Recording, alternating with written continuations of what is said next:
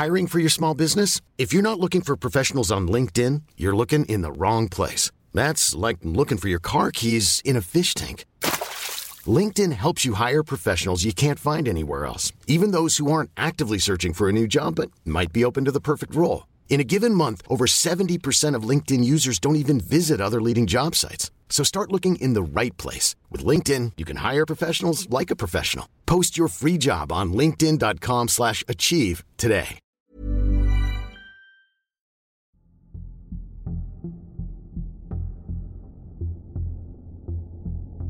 Le soleil venait à peine de se lever sur l'île de la Cité. En contrebas, sur les quais, une étrange négociation était en cours au milieu du brouillard. Lina, une policière en civil, était en plein dialogue avec un de ses indiques, qui n'était nul autre qu'un batelier médiéval. Les informations que cherchait la jeune femme étaient capitales et pouvaient sauver des vies. En effet, elle avait été chargée par ses supérieurs d'enquêter et si possible de rapatrier les milliers de Parisiens qui se trouvaient captifs dans le monde médiéval. Après la vibration et la famine qui s'en étaient suivies, de nombreux habitants avaient fui Paris et avaient rencontré le plus souvent un sort peu enviable. Même si beaucoup d'entre eux avaient été rapatriés suite aux accords avec le roi, il restait nombre de Parisiens dans la nature. Dans un mélange de français ancien et moderne, le batelier énumérait à Lina une liste de Parisiens dont il avait retrouvé la trace. Tout d'abord, de femmes, enlevées il y a plusieurs années à l'intérieur même de Paris, forcées de se prostituer près de Dreux à des prix élevés, la noblesse du royaume étant prête à payer cher pour passer la nuit avec une vraie Parisienne. Ensuite, deux hommes et un garçon, capturés alors qu'ils étaient partis chercher de la nourriture en dehors de la ville. Ils étaient selon le batelier en très mauvais état physique, pour avoir passé les derniers mois à travailler dans une mine de sel, près de la ville de Troyes. Lina remercia le batelier pour ses informations, et lui glissa quelques écus en main. Le batelier fut mécontent du paiement et exigea plus de pièces, car les écus frappés par le roi ne valaient plus grand-chose ces temps-ci. Lina soupira. Ce type était un vrai pourri, mais il entendait de sa barge beaucoup de gens parler. Prenant congé, la policière partie de Rechef remontait ses informations au ministère des Affaires médiévales, qui était l'entité dont elle dépendait. Cette nouvelle usine à gaz, typiquement française, était l'organisme chargé d'interagir avec le monde extérieur. Après remontée de ces informations et de la localisation des captifs, il s'en suivrait de longues et difficiles négociations avec les autorités locales. Et peut-être qu'après quelques mois, voire quelques années, ces Parisiens capturés pourraient revoir la capitale. Ce genre d'affaires sordides était depuis 5 ans le quotidien de Lina. Le job était devenu difficile pour les personnes de son sexe. Déjà minoritaires auparavant, les femmes présentes dans le maintien de l'ordre avaient dû subir de plein fouet la déferlante de médiévaux qui au fil des années s'étaient installés dans ou en dehors de Paris. Malheureusement, la plus grande partie de ces nouveaux arrivants ne supportait pas le moins du monde qu'une femme, à laquelle ils n'étaient pas mariés de surcroît, leur dise quoi faire. Les paysans qui travaillaient dans les usines parisiennes, ou les marchands qui chaque jour apportaient ou emportaient marchandises et nourriture à Paris, n'avaient pas les mêmes mentalités, pas la même éducation, et pas du tout la même conception des rapports hommes-femmes. Les nobles qui venaient visiter Paris et acheter à grand prix chaussures ou boîtes de conserve étaient certainement les pires. La plupart étaient sûrs de leurs droits et de leur statut, étouffés par l'arrogance, considérant les Parisiens comme des moins que rien, se permettant tout et n'importe quoi. En fait, ils n'acceptaient même pas les consignes des policiers masculins, qu'ils considéraient comme inférieurs à eux dans l'échelle sociale. De nombreux incidents diplomatiques avaient déjà éclaté, suite à des altercations avec des nobles médiévaux, se comportant de la pire manière, avaient été jetés en cellule, voire jugés et incarcérés pour les meurtriers et les violeurs. Dans ce climat particulièrement délétère, de nombreux fonctionnaires avaient démissionné. Les femmes qui restaient, néanmoins, terrifiaient les médiévaux. Lina, grâce à son autorité naturelle et à sa forte carrure, avait réussi à s'imposer. Maintenant, les bateliers, les gueuses et les marchands la connaissaient bien, et savaient qu'elle n'hésitait pas à taper dur sur les récalcitrants. Se faire battre par une femme étant une sévère humiliation pour les médiévaux, ceux qui connaissaient de réputation Lina se tenaient généralement à carreau.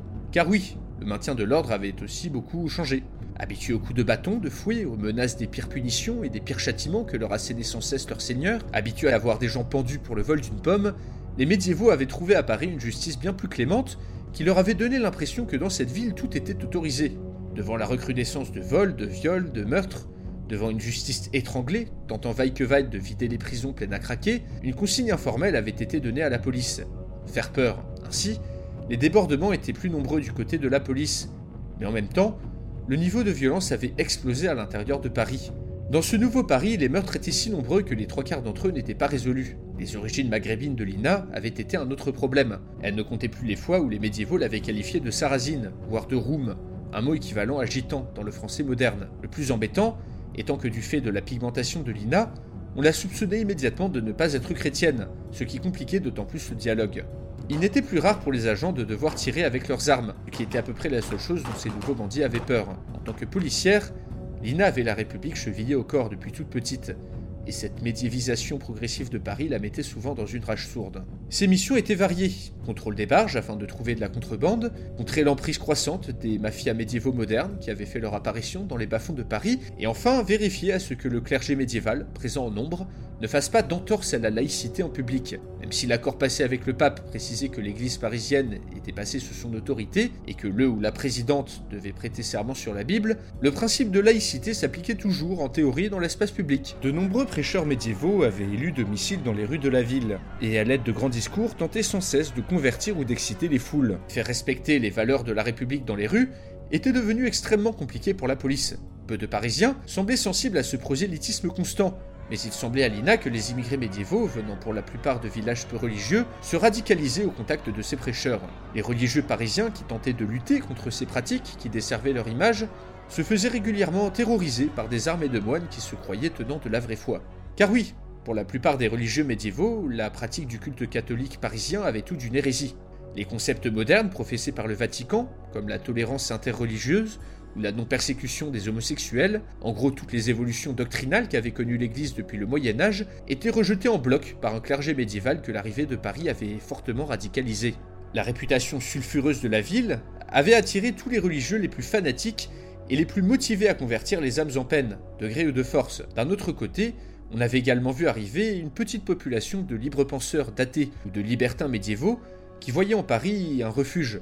Mais le pire restait certainement la criminalité, le brigandage comme on disait à nouveau dans la police. Et le pire de ces criminels n'était autre que le prince des ribots, que Lina et ses collègues cherchaient à coincer depuis des mois. C'est toute pleine de ces réflexions et recouverte d'une cape qui cachait son visage que Lina se dirigea vers le commissariat du 14e. Elle décida de passer non loin de l'avenue du Maine, dans un petit carré d'habitation, quelques centaines d'immigrés médiévaux s'étaient rassemblés pour squatter plusieurs immeubles, formant ainsi un ghetto du Moyen Âge en plein cœur de l'arrondissement. Les collègues de Lina appelaient cet endroit la cour des miracles. Et à raison, tenu depuis la vibration par une bande de dealers originaires d'une cité voisine, le quartier avait soudainement été investi par plusieurs dizaines de bandits médiévaux, qui avaient affreusement massacré leurs prédécesseurs, et qui avaient installé tout un assortiment de prostituées, de mendiants et de voleurs. Le chef de cette ménagerie, qui contrôlait d'ailleurs une large partie de la criminalité médiévale à Paris, était ce fameux prince des ribots. Cet homme mystérieux avait vite embauché ce qu'il restait des dealers de la cité voisine, afin qu'il puisse l'aiguiller sur les us et coutumes qui avaient cours dans le Paris moderne. Il avait réussi à s'imposer dans le monde du crime, en jouant sur les deux tableaux. Nina arriva en bordure du quartier, voulant y jeter un bref coup d'œil. On ne savait jamais sur quoi on pouvait tomber en furetant un peu. Quelques médiévaux allongés par terre, bavaient et convulsés étant manifestement sous l'emprise de l'épice, une nouvelle drogue de synthèse fabriquée dans des laboratoires clandestins dont les effets se rapprochaient apparemment d'un crack de très mauvaise qualité. De nombreux médiévaux y étaient vite devenus accros. À l'entrée d'une petite rue, plusieurs prostituées s'amusaient à se poudrer avec une boîte de maquillage. Discrètement, la jeune femme tenta de se rapprocher de l'entrée du quartier. Une initiative dangereuse car même les unités de police les plus équipées ne s'y aventuraient qu'avec des précautions extrêmes. Puis soudain, Lina vit un moine médiéval sortir de la rue, le capuchon sur la tête. Elle eut à peine le temps de s'étonner qu'un religieux en vienne à se balader dans un endroit pareil, que plusieurs prostituées l'interpellèrent en poussant de grands cris. Oh la room Nous espionnerais donc tu? Lina ne demanda pas son reste, et partit en courant avant de se faire couper la gorge. Elle n'avait pas appris grand-chose, mais une question lui restait en tête. Que faisait un homme d'église au sein d'un des pires ghettos de Paris?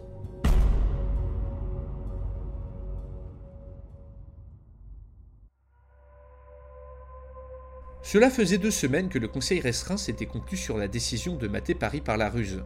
Revenu en son fief de Beaumont-le-Roger, Robert d'Artois plus que jamais rongeait son frein. Il avait patienté plusieurs années. Plusieurs années où le comté d'Artois qu'il désirait tant lui échappait. Tout comme le roi, il avait vu le royaume changer, en pis, et l'influence de Paris se répandre. La ville se remettait à produire de nouveaux objets tenant de la magie. Ses boîtes de conserve, capables de garder pitance mangeable durant des années, étaient fabuleuses. Une myriade d'objets en tout genre s'étaient diffusés dans les campagnes, après n'avoir fait que récupérer pendant plusieurs années ce qui sortait de Paris, les Manants avaient fini par construire eux-mêmes de nouvelles machineries, en imitant les techniques des habitants de cette ville.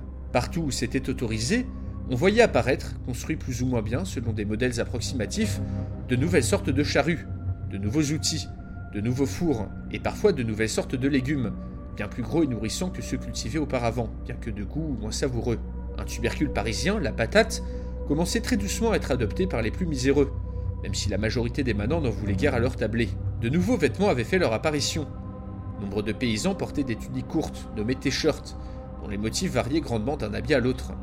L'hiver, les mantelles et les tuniques en fausse fourrure parisienne se revendaient à prix d'or, même si elles étaient le plus souvent usées de troisième ou de quatrième main. Robert ne comprenait point cet engouement particulier, car les vêtements venant de Paris avaient pour réputation de s'user en à peine quelques années. Ces vêtements à lui étaient conçus pour durer, et ces t-shirts qui se trouaient si facilement ne valaient pas un bon manteau en cuir qu'il pourra léguer à ses fils. À la cour, les dames se pomplonnaient en secret grâce à des onguents et des pommades venus de cette ville. Ces messieurs glissaient de manière discrète de confortables semelles fabriquées à Paris dans leurs chausses. En ville, les apothicaires tous vantaient les mérites de nouvelles médecines parisiennes. Néanmoins, de très très nombreuses superstitions ralentissaient fortement l'adoption de ces nouvelles pratiques. Dans de nombreux endroits, on considérait encore que tout ce qui venait de la ville satanique donnait la peste ou la petite vérole.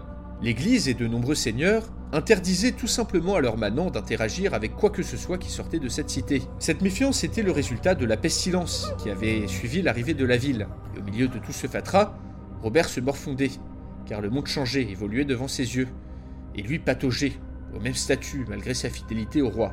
Tout à sa morgue, le comte sursauta lorsqu'on toqua à la porte de sa chambrée. Faites entrer hurla-t-il furieusement. Un jeune homme d'une quinzaine d'années fut introduit, qui s'inclina et lui tendit un parchemin frappé d'un sceau, que le comte reconnut tout de suite. Le sceau de la couronne d'Angleterre. Enfin, pensa Robert, enfin il s'est souvenu de moi, il ne m'a point oublié.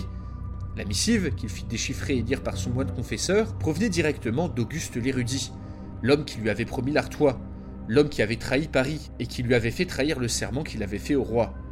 Cher comte, disait la lettre, cela fait bien longtemps que je ne vous ai point adressé missive, et je m'en excuse profusément. Ces derniers mois, nos préparatifs ont enfin touché à leur fin, et soyez assurés que vous restez en mes pensées. Les yeux écarquillés, Robert lut avidement la suite de la missive, qui enjoignait au comte de se porter dès que possible vers la Guyenne, afin qu'il soit possible d'organiser une rencontre.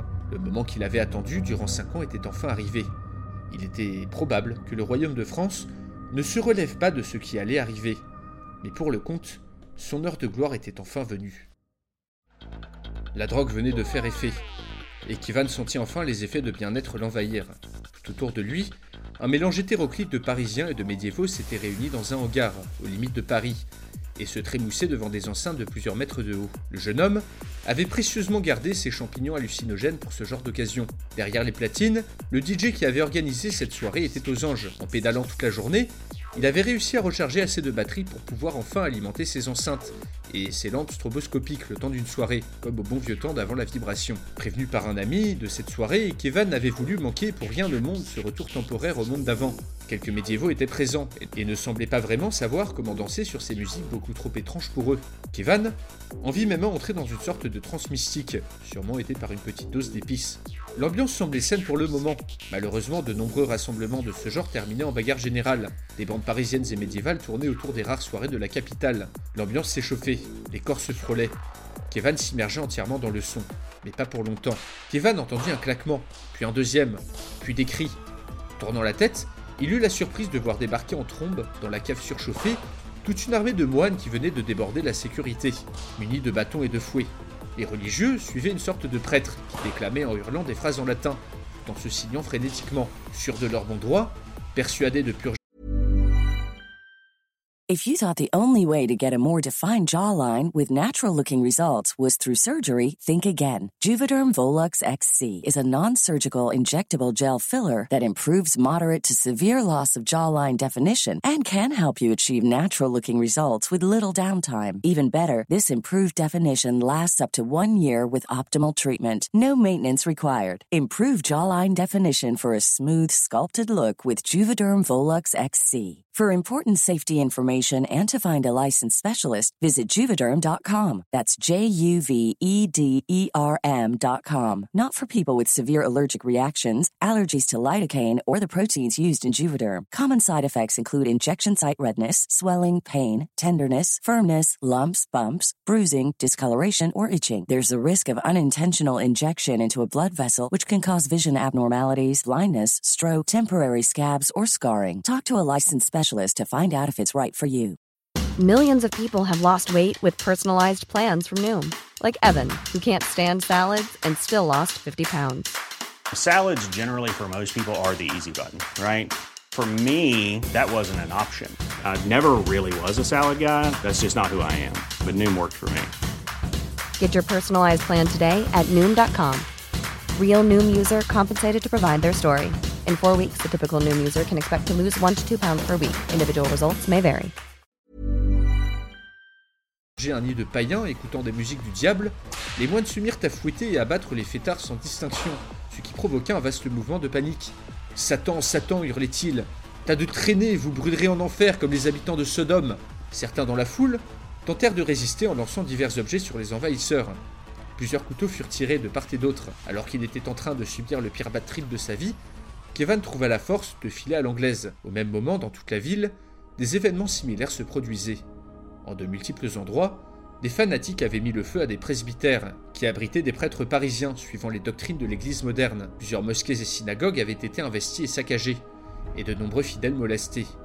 Des dizaines de moines furieux, armés de fouets, de couteaux et de masses, avaient débarqué dans des bars et des tripots clandestins, et en avaient chassé les clients à coups de fouet. Les religieux les plus radicaux du monde médiéval, qui s'étaient rassemblés en masse à Paris, avaient enfin choisi leur moment pour avancer leur pion, poussés par une plus haute autorité. Le mot d'ordre avait été lancé. Si ce n'était pas par la croisade, ce serait de l'intérieur que la ville satanique allait être purgée de l'influence du démon. Il avait fallu un voyage dans le temps, des montagnes de mort et énormément de travail, mais le royalisme était enfin redevenu une idéologie populaire parmi les Parisiens. Ce mouvement, visant à en finir avec la République, devenu anecdotique et moribond au XXIe siècle, était redevenu, en plein milieu du Moyen Âge, une alternative très vraisemblable. De plus, Philippe VI, le roi, était déjà en place, incontesté. Le principal problème était qu'il soit médiéval. En cas de réunification sous une seule bannière, il serait difficile de laisser le Valois gérer les affaires de Paris, à laquelle il ne comprendrait rien. C'est pourquoi Tanguy Antonaise, député et président du Parti royaliste parisien, le PRP pour les intimes, défendait non pas une unification de Paris et du Royaume de France, mais l'établissement d'une coopération plus poussée avec le monde médiéval, qui selon lui devait amener à terme à une harmonisation par le haut entre les deux sociétés pour former un royaume de France voué à devenir la première puissance mondiale. Son projet était fou, mais possible. Surtout, farouche anti-républicain qu'il était, il s'opposait en tout à la politique isolationniste de la présidente, que beaucoup de gens désapprouvaient. Les progrès électoraux réalisés par les royalistes après la vibration avaient été phénoménaux. Grâce au contexte ambiant et au charisme de Tanguy, cette formation avait en 5 ans monté et monté encore jusqu'à représenter près d'un tiers de l'électorat. Investissant à nouveau l'Assemblée nationale pour la première fois depuis plus d'un siècle, et en se plaçant en tant que premier parti d'opposition, le PRP avait même réussi à placer un royaliste à la tête du Sénat. Seulement, il avait été impossible jusqu'à présent de contacter le roi, afin de lui exposer leur vision des choses. C'est pourquoi il avait été très agréablement surpris de recevoir une missive de Philippe VI lui-même, qu'on lui avait apportée au QG du parti, dans le 16e arrondissement. Il n'en revenait pas d'avoir reçu un tel honneur, et s'était empressé de faire traduire cette lettre par le pôle médiéval du parti royaliste. Dans un style très formel, et un peu directif, ce dont il ne se formalisa pas, c'était le roi après tout, Philippe appelait Tanguy et ses partisans à l'idée pour réunir Paris et le reste du royaume. Il était fortement implicite dans cette lettre, même si ce n'était pas écrit, que cette réunification se ferait sous l'autorité suprême du roi, laissant peu de place au compromis. Le monarque lui donnait également des consignes si jamais il souhaitait prendre contact avec un truand nommé le prince des Ribauds, précisant que cet homme, son réseau et ses légions de bandits seraient utiles pour exécuter les bases œuvres nécessaires au triomphe de la couronne, moyennant paiement. Étonné par ces méthodes, Tanguy avait sourcillé au mot bases œuvres. Le roi lui donnait un permis de tuer pour faire avancer la cause, mais qu'en était-il de l'honneur chevaleresque? La couronne était à ce point désespérée pour en arriver à de telles extrémités en échange de cette unification, le roi formulait de vagues promesses d'autonomie, mais surtout promettait l'anoblissement aux plus méritants de ses partisans parisiens. Pour Tanguy, qui malgré ses opinions politiques ne venait même pas d'une famille noble, cette promesse était de loin la plus alléchante. Lui qui avait toujours adoré se documenter sur les fastes de la cour. Cette proposition, émanant de plus du roi, était à considérer très sérieusement, mais il fallait tout de même veiller à exiger de sérieuses contreparties, car il ne s'agissait pas non plus d'offrir Paris sur un plateau à Philippe VI de Valois. Mais avant de faire des plans sur la comète, il fallait tout d'abord composer avec le reste du parti. En effet, même si la téléportation de Paris en 1328 avait mis tout le monde d'accord sur qui était le prétendant légitime, il en était encore beaucoup qui souhaitaient rétablir une monarchie, certes, mais une monarchie constitutionnelle, qui était un régime politique bien différent de la monarchie médiévale. De même, de nombreux royalistes voyaient d'un mauvais œil le rétablissement des privilèges, encore l'influence grandissante d'un clergé médiéval ultra rigoriste à Paris. Ainsi, pour former son parti, et le faire devenir la première force d'opposition au gouvernement, Tanguy avait dû composer avec tous les courants du royalisme, allant des plus extrémistes aux plus tièdes. Leur ligne politique, basée sur la conciliation avec le roi, mais surtout sur la promesse de construire un royaume de France surpuissant et des technologies parisiennes, avait séduit une bonne part de l'électorat. Mais la bataille n'était pas gagnée d'avance. Tanguy était conscient que beaucoup d'électeurs avaient voté pour lui juste pour s'opposer à la présidente. Il suffirait qu'un autre parti d'opposition émerge pour diviser son électorat. En phase 2, le camp républicain était également la résultante d'une alliance incongrue entre les partis traditionnels de gauche et de droite. Terrifiés par la menace royaliste, ils avaient oublié leurs différends et s'étaient rassemblés sur un des seuls sujets qu'ils avaient en commun, soit la défense de la République, au milieu d'un Moyen Âge rempli de monarchie. Face à cette coalition tout aussi fragile que la sienne, Tanguy avait voulu jouer le jeu démocratique. Mais cette lettre, cet appel à l'aide du roi lui-même ne pouvait pas être ignoré. Il fallait pourtant garder la tête froide, même si depuis la vibration, Paris était intégré de plus en plus au monde médiéval, l'écu royale par exemple étant devenue une des principales monnaies utilisées dans la ville, Tanguy était bien conscient que la capitale était infiniment supérieure à la couronne dans bien des domaines. Si Paris devait à nouveau rejoindre le royaume, roi ou pas, Philippe devrait d'abord négocier des conditions claires. Et surtout, lui donner à lui, ainsi qu'au plus haut cadre du parti royaliste, une place de choix dans l'organisation du royaume, voire un vaste pouvoir de décision. En s'étant troublé alors que la ville sombrait à nouveau dans la spirale de la violence, il était tout de même bon d'avoir une ligne de communication directe avec le roi. Il allait tout d'abord tenter d'entrer en contact avec ce prince des Ribauds. Après tout, si le roi l'autorisait, Tanguy pourrait bien trouver quelques basses œuvres à faire réaliser. Sur le pavé d'Orléans, l'amoncellement des feuilles mortes commençait doucement à former un petit matelas sur les pavés. À l'intérieur d'une grande masure, non loin de la Grand Place, Marc, le médecin généraliste originaire de la Réunion, déposa un baiser sur le front de son enfant, qui dormait à point fermé dans son landau. Un tout petit couchage qui ne ressemblait en rien au lit coloré du XXIe siècle. Sa femme, Constance, qui tricotait au coin du feu, ne put s'empêcher d'esquisser un petit sourire. Mon mari, dit-elle, je me vois fort aise de vous voir dans les meilleures dispositions envers notre fille. J'ose espérer que sa dot n'en sera que plus grande. Marc soupira. La dot. Il oubliait toujours qu'au Moyen Âge, avoir une fille était considéré comme un fardeau. Le prévôt de la ville d'Orléans, son beau-père, le lui avait bien dit. Mon cher Marc, vous voici bien installé à l'université. Vos leçons de médecine attirent foule. Vous êtes l'érudit le plus couru qu'on ait jamais connu dans la ville. Mais nos us et coutumes vous restent étrangères. Je vous ai marié ma fille, il est de votre devoir de la faire accoucher de force mâle, mais point de jouvencelle. Car souvenez-vous, élever une drôlesse, c'est comme cultiver le potager du voisin. Cela faisait plus de 4 ans que Marc le médecin avait suivi Pierrick jusqu'à Orléans. Contrairement à son ami paysan, dont il n'avait d'ailleurs aucune nouvelle, il avait réussi à s'intégrer dans la bonne société de la ville, en exploitant ses savoirs en médecine moderne pour se faire admettre à l'université. Aujourd'hui, il était un membre estimé de la bourgeoisie d'Orléans. Les résultats suivaient, car il pensait avoir réussi à son niveau à largement améliorer l'hygiène et les pratiques de la population locale. Il s'était d'ailleurs taillé une réputation fort enviable, car il soignait n'importe qui sans se soucier de son rang, tout en encourageant ses étudiants à faire de même. Bien installé, il avait commencé à se sentir un peu seul, le soir. Il avait tout d'abord refusé les multiples propositions du prévôt de lui offrir sa fille en mariage, mais petit à petit, à force de manger chez lui et d'accompagner la jeunette à la messe tous les jours, Marc avait fini par ressentir une certaine attirance envers cette jeune femme. Il avait accepté l'offre de mariage, à la seule condition qu'on attende ses 18 ans pour la marier. Une condition que le prévôt avait acceptée mais qu'il avait trouvée proprement absurde. Grâce à l'argent de la dot, le médecin avait définitivement pu s'établir en ville et quitter la petite cellule que l'université avait mise à sa disposition pour s'établir dans une masure bien à lui. Les premières années de cohabitation du couple avaient été étranges. Marc, un homme du 21e siècle, voyait sa femme comme son égale. Constance, élevée selon les coutumes médiévales, pensait que l'homme et la femme avaient dans le couple des rôles différents. Le médecin avait tout d'abord voulu qu'elle ne se charge pas de tout dans la maison, et qu'elle puisse lui parler d'égal à égal. Même si sur le second point de grands progrès avaient été faits, Constance insistait toujours pour se charger de toutes les tâches ménagères, car elle le disait elle-même, si quelqu'un voyait son mari un balai à la main, alors tout Orléans se gosserait d'eux. Il avait également fallu que Marc retire quelques superstitions de la tête de sa femme. Par exemple, avant son mariage, Constance croyait dur comme fer que si Marc lui prenait son pucelage, elle allait devenir noire comme lui. Au fil du temps, le couple avait trouvé un certain équilibre qui leur seyait à tous les deux. Leur fille, pensait Marc, sera sûrement une des premières personnes à être élevée par un couple mixte, médiévaux-moderne. Quel genre de femme allait-elle devenir? Le monde médiéval n'était pas tendre envers le beau sexe, et plusieurs fois le médecin avait caressé l'idée de retourner à Paris avec sa famille. Mais pour y faire quoi? Était désormais un des hommes les plus courus d'Orléans. On le tenait comme un sage, faisait la queue pour attraper la moindre bribe de ses savoirs. Ses leçons à l'université attiraient une foule si nombreuse qu'elle en débordait en dehors de la salle. Ses cours d'anatomie étaient particulièrement populaires, mais également risqués, car les connaissances qu'il distillait n'avaient pu être obtenues qu'en disséquant des cadavres. Une pratique qui restait extrêmement mal vue par l'Église. En effet, tous n'étaient pas si bien disposés à l'égard du médecin. Le royaume s'enfonçant dans la crise, le clergé médiéval s'était arc-bouté sur ses principes et voyait d'un œil très mauvais ce médecin parisien si populaire. La pestilence, cette pandémie de grippe moderne qui s'était diffusée dans le royaume, avait également largement terni l'image des Parisiens. Dans ses conférences, le médecin n'avait pas encore abordé l'aspect microbien de la médecine.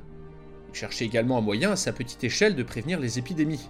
En soignant le populaire, il avait décelé à sa plus grande frayeur que certains de ses patients montraient tous les symptômes de la syphilis, une maladie qui dans la réalité n'était arrivée en Europe qu'au XVe siècle, suite au voyage de Christophe Colomb. Marc redoutait également d'avoir affaire à un patient atteint par le VIH, car malgré les a priori qu'il avait avant de s'installer à Orléans, les médiévaux étaient très, très très loin d'être prudes, et ne prenaient d'autant plus aucune précaution quand ils allaient coqueliquer, selon leur dire. Mais ce que Marc craignait le plus, c'était la peste noire, qui, si on en croyait les livres d'histoire, allait bientôt les frapper. Cet événement dramatique, auquel il n'échapperait pas lui-même, était devenu le combat de sa vie. Il voulait faire prendre conscience aux médiévaux de la gravité de cette pandémie à venir, et leur apprendre à en mitiger les effets, le tout sans antibiotiques. En fait, jamais le résultat de son travail n'avait été aussi tangible, surtout qu'il était peut-être le seul Parisien à avoir son statut et des appuis aussi forts dans le monde médiéval. Premier chantier du médecin avait été d'apprendre à ses étudiants les rudiments d'hygiène médicale, lavage de mains à l'eau claire, désinfection à l'esprit de vin, ce qui ne fut pas très compliqué. En effet, au début de son aventure, Marx était attendu à côtoyer des gens sales et des paysans en permanence pouilleux, mais il avait été surpris de constater que la plupart des médiévaux se lavaient assez fréquemment, brossaient les dents et se rinçaient les mains avant et après avoir mangé même si les parasites comme les poux faisaient des ravages dans toutes les couches de la société. Il s'était donc très récemment attelé à faire comprendre des rudiments d'épidémiologie aux médiévaux, un chantier monumental qui allait encore lui valoir des critiques de la part de ses nombreux ennemis. Il cherchait encore comment dire à ses étudiants, abreuvés de traités médicaux datant de l'Antiquité, que leur corps était composé de milliards de micro-organismes en tout genre. L'Église et certains de ses pairs lui étaient donc hostiles. Dure époque pour la science, se disait souvent Marc. Beaucoup de médiévaux n'étaient pourtant pas si obtus, et pouvaient même se montrer relativement ouverts d'esprit. Dans le secret du confessionnal, de nombreux moines et curés érudits, voire même un évêque, avaient pressé Marc de leur livrer quelques savoirs. Malgré les dogmes d'apparat, la curiosité humaine transcendait vraiment toutes les époques. De plus, sa fonction et sa popularité rehaussaient quelque peu l'image de Paris en Orléans. La plupart des médiévaux, en effet, n'avaient vu des Parisiens que des réfugiés misérables, qui avaient précédé la pire épidémie des dernières années, ou plus récemment des marchands ou des artistes itinérants, qui écumaient les rues en proposant aux médiévaux de prendre des photos polaroïdes pour quelques sous. Mais le médecin dut s'arracher à ses réflexions, car il était là lors de sa conférence quotidienne à l'université. Aujourd'hui, il allait s'improviser biologiste, et allait parler de l'importance des chats dans la lutte contre les nuisibles. Lors de la peste noire, les chats avaient été très importants dans la lutte contre la diffusion des rats, qui portaient avec eux des puces infectées par le bacille de la peste. C'était une position qui allait encore faire grand bruit, car les chats étaient désapprouvés par l'Église, voire parfois considérés comme des agents de Satan. En sortant de chez lui, la besace pleine de manuscrits et d'instruments, il eut une brève pensée pour son ami Pierrick, qu'il n'avait pas vu depuis plusieurs années. Les routes étaient dangereuses et son travail très prenant. Il n'avait pas encore pu visiter le paysan dont il n'avait aucune nouvelle. Il fut quelque peu ému à ce souvenir. Sans Pierrick, Marc n'aurait jamais pu connaître son destin. En son fort intérieur, le médecin fit une petite prière et espéra que son vieil ami et sa petite famille allaient bien. Even when we're on a budget, we still deserve nice things. Quince is a place to scoop up stunning high-end goods for 50 to 80% less than similar brands. They have buttery soft cashmere sweaters starting at $50, luxurious Italian leather bags, and so much more. Plus, Quince only works with factories that use safe, ethical, and responsible manufacturing. Get the high-end goods you'll love without the high price tag with Quince. Go to quince.com/style for free shipping and 365-day returns.